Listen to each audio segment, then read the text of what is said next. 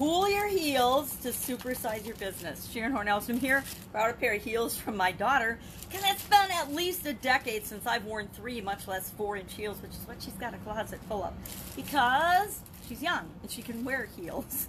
So cool your heels. This idiom is one of those that I've definitely used a lot in my life. I've told myself a lot in my life. Usually I'll say cool your jets. I think since the the two thousands and the, the nineteen nineties or nineteen eighties or wherever, whenever, for sure we've used the expression cool your jets. I, I should probably look up cool your jets and find out when that idiom became popular. But right now we're talking about cool your heels. Cool your heels means, of course, to wait for someone for a long time. Usually somebody in power or authority. It means we're waiting for something. We're waiting for something or someone or for a decision um, outside of ourselves. Now, I don't know about you, but how does it make you feel when you have to wait for somebody or something or for a decision? I remember on a couple of occasions, just a couple, sitting outside the principal's office waiting to meet with the principal because maybe I had gotten into trouble. I remember going to job interviews and waiting and waiting for the job interview to start and being so nervous. I don't know, I'd go in feeling confident, and the longer I had to wait for the person to do the interview, the, the more rattled I would get.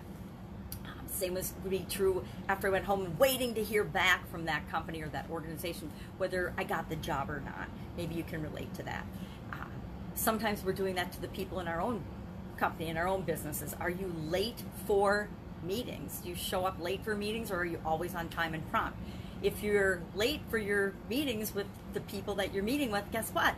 That might give you a sense of feeling like you're in power, but it really sets a, a negative tone to the meeting because everybody's on edge. All the people that are waiting for you are anxious because they want to get started. Their times and their schedules are valuable too. And so it's really pretty disrespectful to not be on time for things.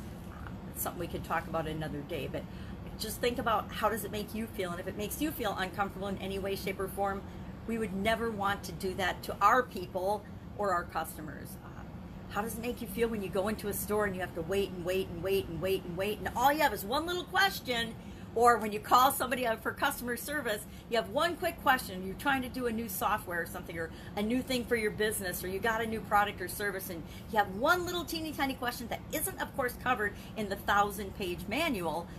Uh, and you've read the whole thing or gone through the whole thing or Googled it, uh, and you still can't find the answer, yet you have to wait for forty-five minutes or sixty minutes. Have you ever called uh, your banker lately, or called uh, anybody, any customer service? Customer service, the more it's become automated, the less customer focused and the customer experience has been considered, and the more frustrating it is for those of us on the outside. So make sure you're in your business not doing things like that, not causing more friction for the people that you're here to serve.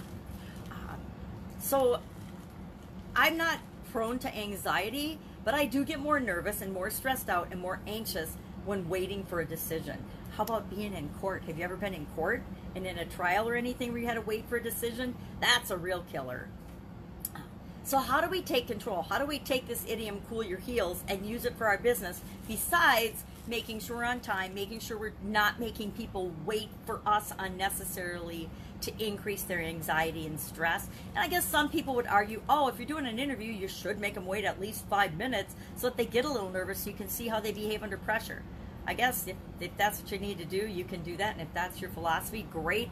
I personally wouldn't do it because I think it shows and sets people up for how they're going to treat other people in your organization. Uh, well, so what else can you do? How else can you make sure that you're using cool your heels in your favor? Well, I say, remember that you have the ability to set everything up, especially in your own business, the rules of the game and how you play the game in your favor, so that you're not waiting on potential partners or vendors or customers to make a decision. It, so that you're not ever feeling like the ball is in someone else's court. You take control and maintain control and set things up so that you can win, and your customers can win, and your employees can win, and everybody can win, because that's entirely possible.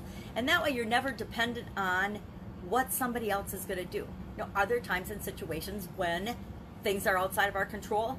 Absolutely. But that's where our mindset and our belief systems come into play. We know that we're not dependent on any one thing, any one decision, any one action, any one thing that happens in the world for whether we're going to succeed or fail or not. We know that we're resilient, and no matter what happens, we'll figure it out, right?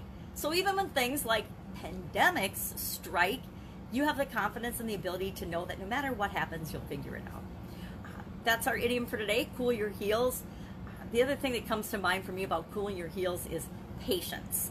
And traditionally, I have not been a patient person. I've always been a go, go, go kind of person, with the exception of a couple of periods of my life.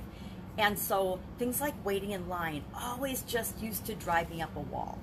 And about ten years ago, I had a, a physical challenge that made everything in my life change, and my perspective and my mindset do a one eighty and switch. And now, anytime I get an opportunity to pause and appreciate the present moment, even if it's waiting in a line for something, which nowadays, I don't know about you, but I would be glad to wait in a line for something if, you know, I could go out to a restaurant and do things. But since my immune system is compromised, I know that no matter what other people do, I'm gonna have to continue to be diligent. So that means I don't even get to stand in lines very much. So talk about a perception change and a perception shift, going from hating to wait in lines. For a lot of us, COVID nineteen has made it that we actually look forward to waiting in lines. All right, but don't make your customers wait in line. Always remember their experience. All right, have an amazing day. Cool your heels. If I can help you in any way, ask in the comments below. If there's an idiom you would like to know the history and the meaning of and how you might be able to apply it to your business, please let me know that as well in the comments. Otherwise, I will be with you tomorrow with another interesting idiom. What does it mean? Where does it come from? And how might you apply it to your business right now? Have an amazing day.